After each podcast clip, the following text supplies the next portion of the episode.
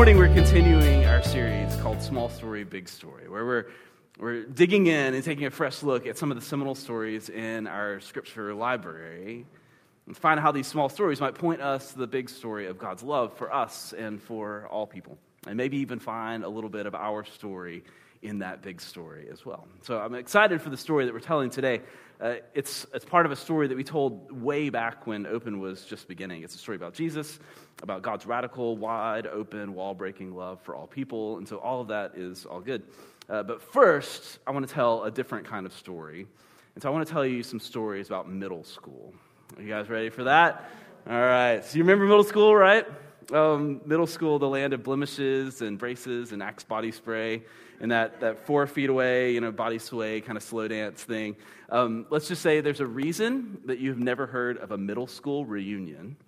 Um, you may be you may be in middle school right now, and so just know, like on behalf of all of us who've made it through, stay strong, y'all. Um, things do get better, right? So, uh, just to help us feel a little bit better about how things in middle school go, I brought a picture of someone with us today. Um, does anybody know who that is? That is George Clooney. That is right.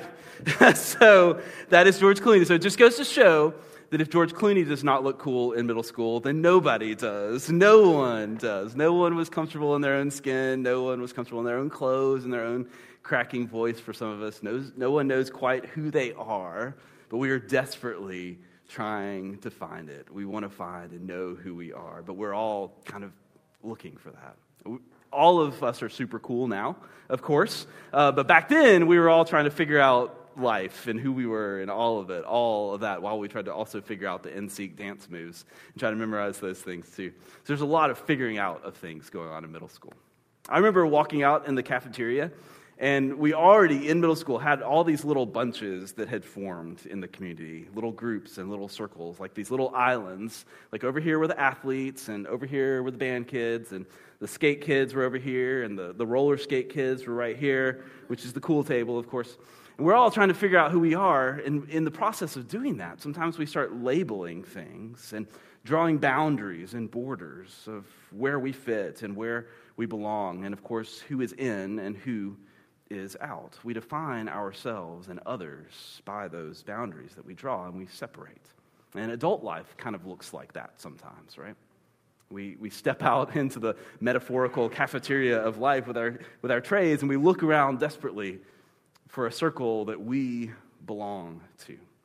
But deep down, there's something in us that knows that it's not supposed to be like that the divisions by age and race and class, ethnicity and identity and orientation and zodiac sign or, or whatever are not supposed to be the way that things are. Of course, we are those things, but dividing ourselves and drawing boundaries over who's in and out, deep down we know that we are more than division by those things, those labels that we put on ourselves and that the world puts on us. And a part of us is so thirsty.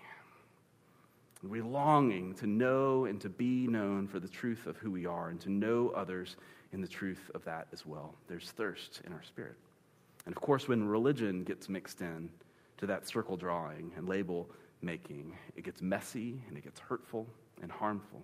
There's that unsettling feeling when you don't feel like you can be who you truly are.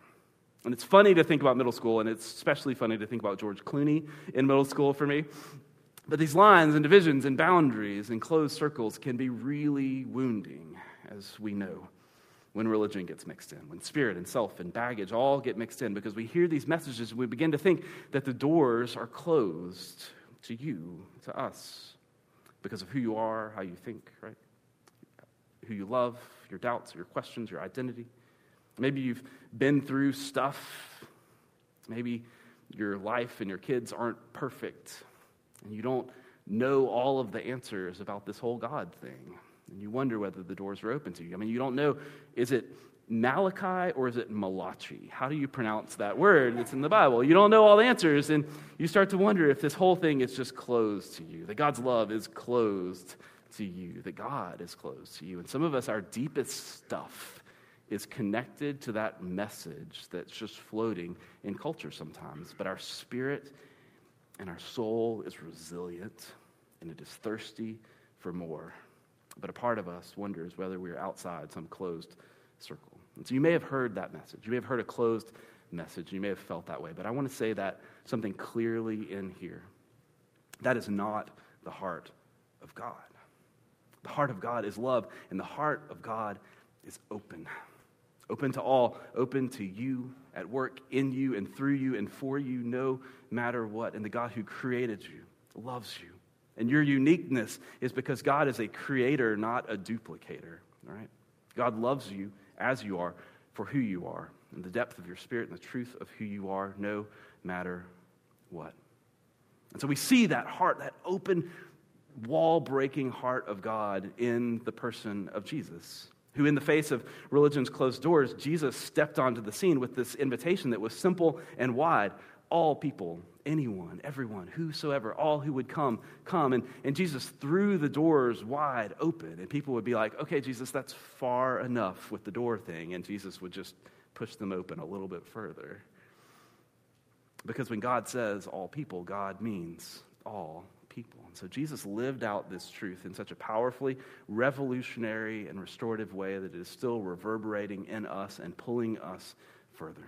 Jesus didn't just throw out a mass invite to everyone. Jesus met people where they were and treated them with love, as worthy of love, as a beloved child of God, as we declared today, no matter what. He went to those who felt separated or overlooked or closed out. He went to the, the lawyers and the lepers and the devout and the doubters and the fishermen and the philosophers, and in love helped them peel off the world's labels and connect with the beauty and purpose and sacred worth of who they truly are. The very thing that they were thirsty for, that we are thirsty for. And had this message for us that God is crafting a new kind of circle with love at its center where you belong, where you can be who you truly are. So the first followers of Jesus glimpsed this in part. Even in the midst of their ancient culture, their view of the world and of themselves was revolutionized by Jesus. And so you hear this exuberance burst out of the community sometimes in different places, like one in, in Galatians 3 28, where they write, There's no longer Jew or Greek, there's no longer slave or free, there's no longer male and female, for all of you are one in Christ Jesus. All are one in Christ Jesus, they exclaimed, no matter the specifics of our identity, that God loves us all in who we are, for who we are. And in some way, humanity has always been just catching up with where God has always been. And that's why it's so important what you are doing here, what God is doing here in this place, in this community, in our world, in open as this affirming community of diversity, as we get to know this heart of God, experience God's radical love, be shaped by it, and do our best to live that out in our city, in our world, to be a part of making this world a more kind and gracious and creative and just and equitable and inclusive and open world. To be the beloved community of a God who is love. And that's why it's important that we do this together, because we need each other in this. If we're all created in the image of God, then we need each other in all of our diversity to glimpse more fully a more complete image and picture of who God is. And along the way, we realize that God's table is a much bigger and better table than anything in any middle school cafeteria ever could be. And that George Clooney might even make the cut in that, too. so I want to tell you a story about a time when Jesus just threw the doors of the circle wide open. Uh, it's a story about Jesus seeking out a woman in his culture at a well and opening the doors wide open for her and helping her discover who she really was. And so here's why this story was important. If you had asked the culture and the religion of the day, what are the things on your list that separate people from God? Right? In our day, even, religion and culture have a list of things. Uh, we have our own list of things we feel personally separate us or, or others from God. Our culture has a list. But if you ask this in Jesus' day, there would have been a few things at the top of the list. And this story is about what happened when Jesus encountered a woman who checked all of the boxes on the list. So, first, she was a Samaritan. Um, and Samaritans were a different culture and ethnicity and religion that lived in the north part of the country. And in their culture, there was a deep seated racism and prejudice and religious bigotry toward them.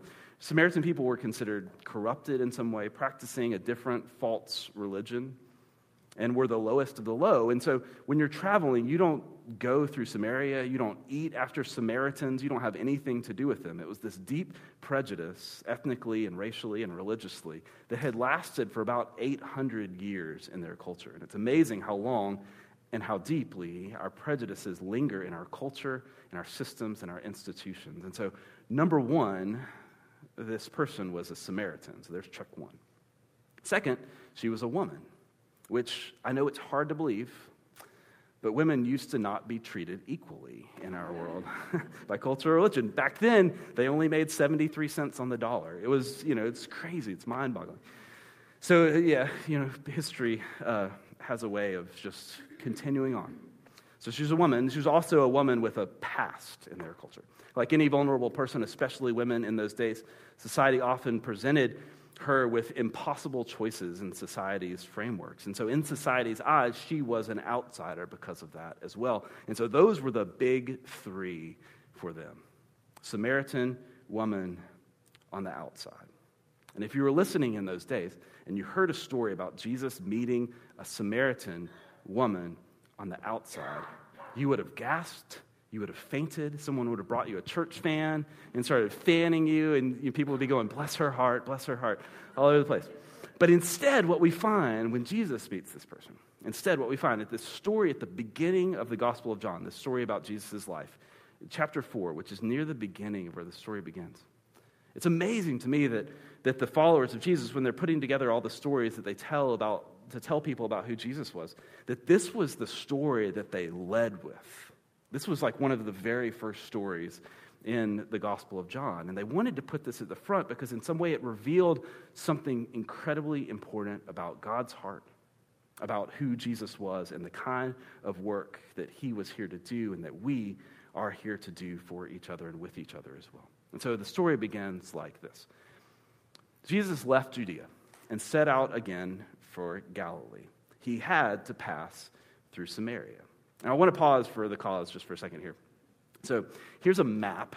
Um, no Jew would ever travel through Samaria. That's just not what you did. And so typically you take this, you just kind of cross the river and go around Samaria to the other side. And so this idea that Jesus had to, no one else was making that journey. Jesus didn't have to pass through Samaria because no one else was doing it.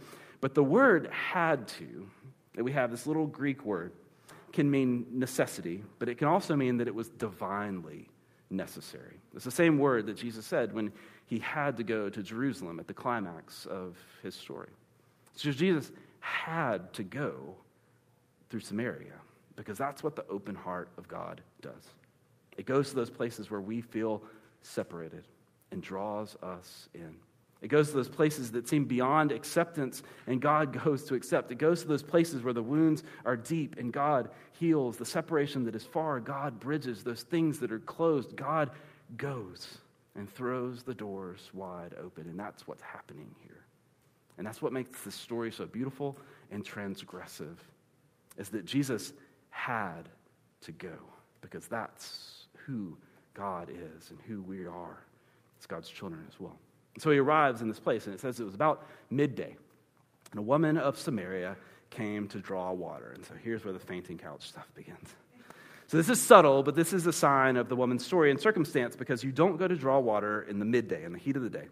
Uh, you don't go at noon unless you really want to be alone because it was like Texas. You just don't get out at noon.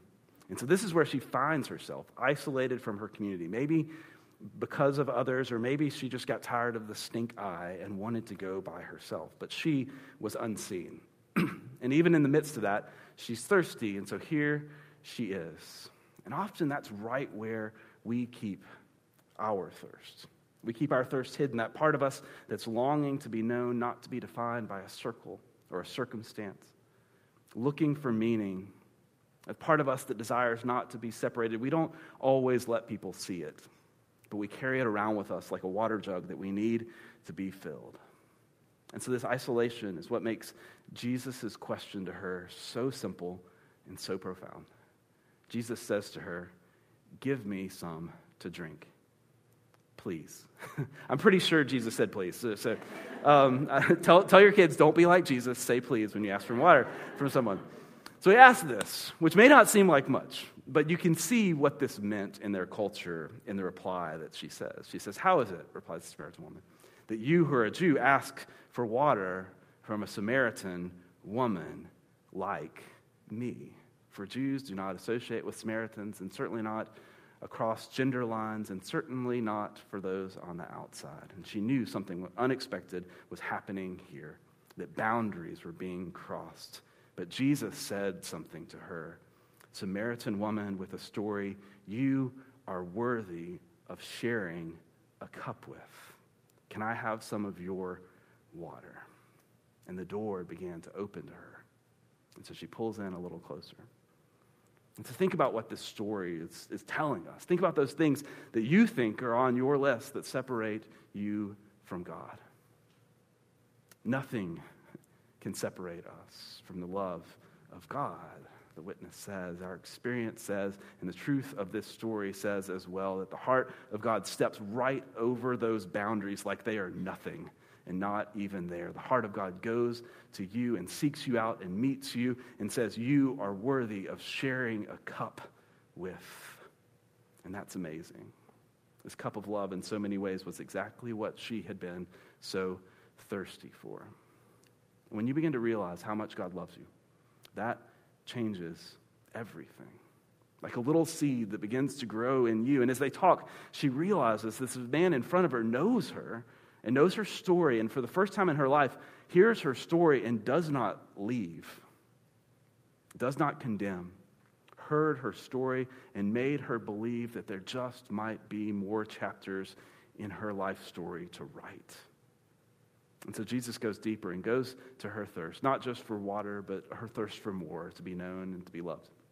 He says this If you knew the gift of God and who it is that is saying this to you, give me some water, you would have asked him, and he would have given you living water, which is very cryptic Jesus talk here. But Jesus goes on with this metaphor of this water. He says, All who drink of this water will be thirsty again, pointing at the well, but the water that I will give them shall be a spring that's welling up within them, a source of true life, not from the outside, but of something in us. He offers her this water and this metaphor because, uh, from my experience, nothing can fill us quite like the life that he's describing a God drenched, empowered, beloved life in which there is no boundary between us and the God who made us and formed us, but God is with us and in us and for us every step of our journey. This life of being known and loved, this life not from outside, but from the inside, from the depths of who we are. And for her, he offers her what she is truly seeking, even if she doesn't quite realize the implications of this. This spring, a source that's within us that begins to waken us to life and to purpose and to calling and to more chapters to be written in our story, to who we were built to be. A spring that not, doesn't come from the outside, but this life that's bubbling up in us. And sometimes we try to quench our thirst with things from the outside, right? With, with labels or circles or good behavior or accomplishments or achievements and all of these things. And, and those can be good things, but they will not fill us like a spring. And so, what does? What is springing up new life in us? And so here's just my opinion on this, so take it for what it's worth. I think the thing that fills us as we begin to know who we are as a beloved child of God, and begin to know our sacred worth and glimpse a little bit of it, and begin to know the heart of the God who loves us and knows us.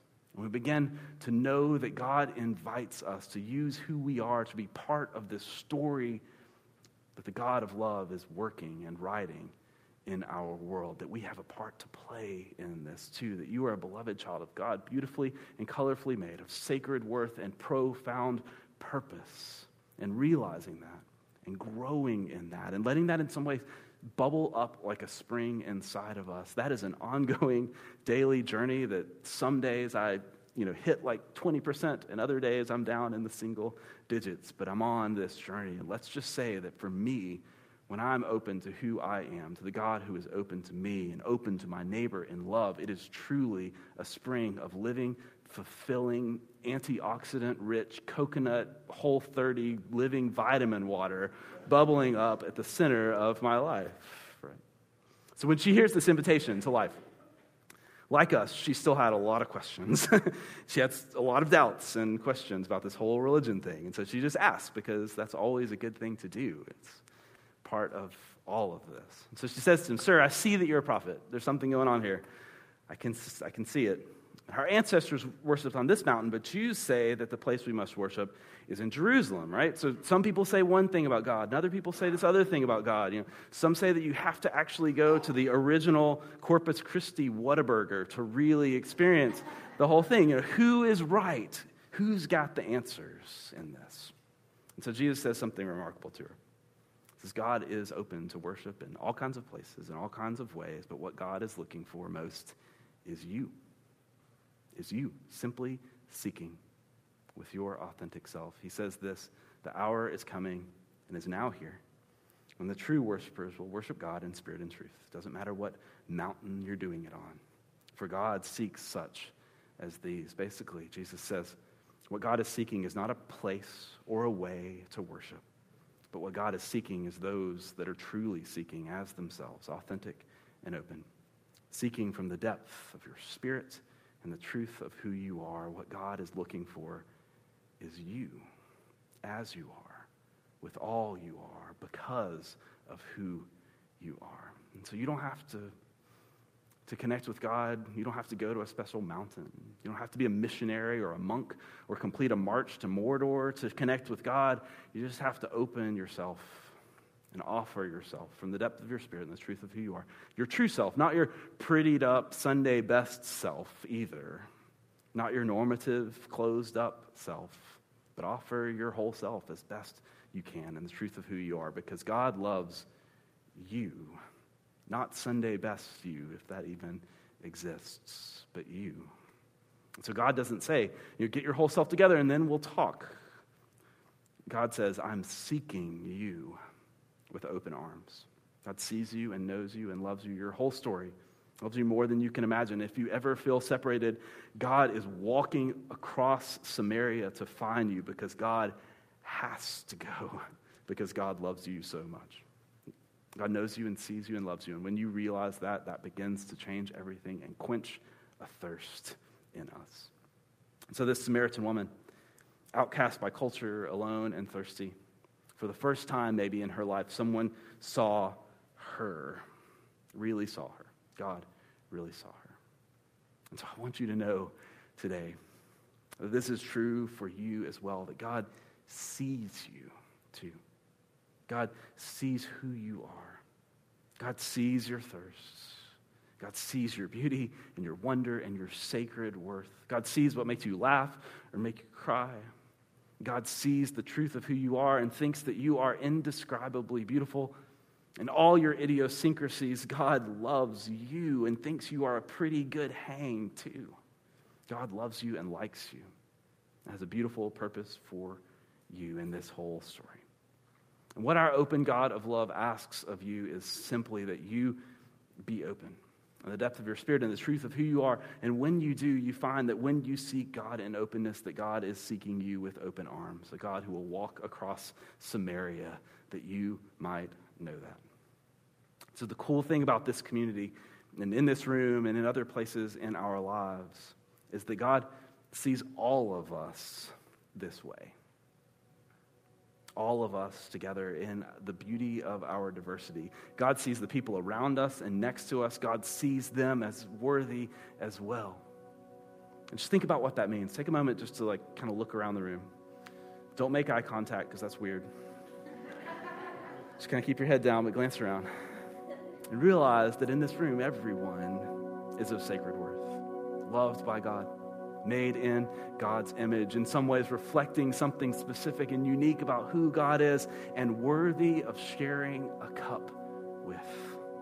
All of us together, invited into this open circle of love and life that springs up from the center of everything. So, as I mentioned, Friday night at Pride, it was an amazing, beautiful time carrying the doors out there and sharing some water with, our, uh, with all of our thirsty friends, celebrating everyone. So, just a, it's just a small fraction of the folks that were there from our community, to Uh, as we gave out love and water, as we received love and water back from friends, it was wonderful. Um, it was, it was truly a wonderful celebration of life and of the image of God in all people. But it also had some background noise, too. If you were there on Friday night, there was background noise of street preachers going on, right? Harmful, uh, hateful, just uh, harmful, destructive background noise.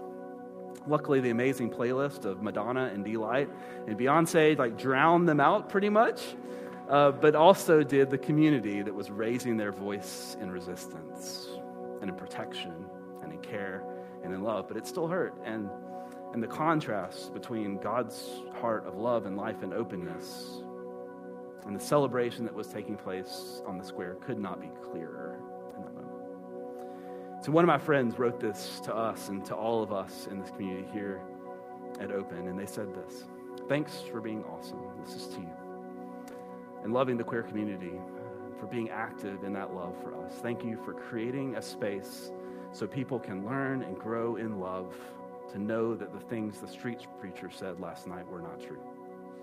Thanks for not being street screaming preachers, y'all, but being water giving ones. A water giving community with a spring at the center of all of it. That is who we are all called to be in our world, isn't it? Just like Jesus was water giving, life giving. All of us together, no matter whether we are gay or straight, trans, whatever gender, our identity, whether black or white, brown, immigrant, native born, we are so loved by God and called to let that love bubble up and overflow, to give life and love and water in a thirsty world where there are those that draw boundaries, who close doors, we have a God who throws them wide open and calls us to do just the same. That all in our world, and especially those alone at the wells, might know just how worthy and loved they are, and that water might spring up for all of us. You might not feel like you have much life to give, but in the depth of your spirit, the truth of who you are. You are a beloved child of God, overflowing with life and love and goodness. When you know that God intersects you and empowers who you are, you have more to give than you ever imagined. That's the living, divine spring at the heart of it all, and no one is separated. Friends, that's our call in our world. That's our mission. That's our invitation, and that's where God meets us. This invitation to live that out together so that this life of God might be a bubbling stream of justice and life and liberation flowing from the center of our circle and down every mountain in our community, in our city, in our world. Because our God is open. Our God's love is open to you.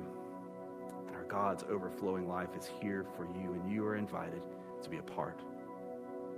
In the depth of who you are, in the truth of who you are, you are loved and you are invited to be open. Let's pray together. Gracious God of love for all people, thank you for this. Thank you that the circles and the boundaries and the borders that we draw are not boundaries and borders to you, but you are a God for all people, with all people, in all people. God, forgive us for those times that we've missed that. God, but thank you for finding us. Going through Samaria, finding us, and then letting us know just how loved we are. Thank you for shredding the list and loving with open arms. Help us to do the same for our world and for each other. We pray this in you. Amen.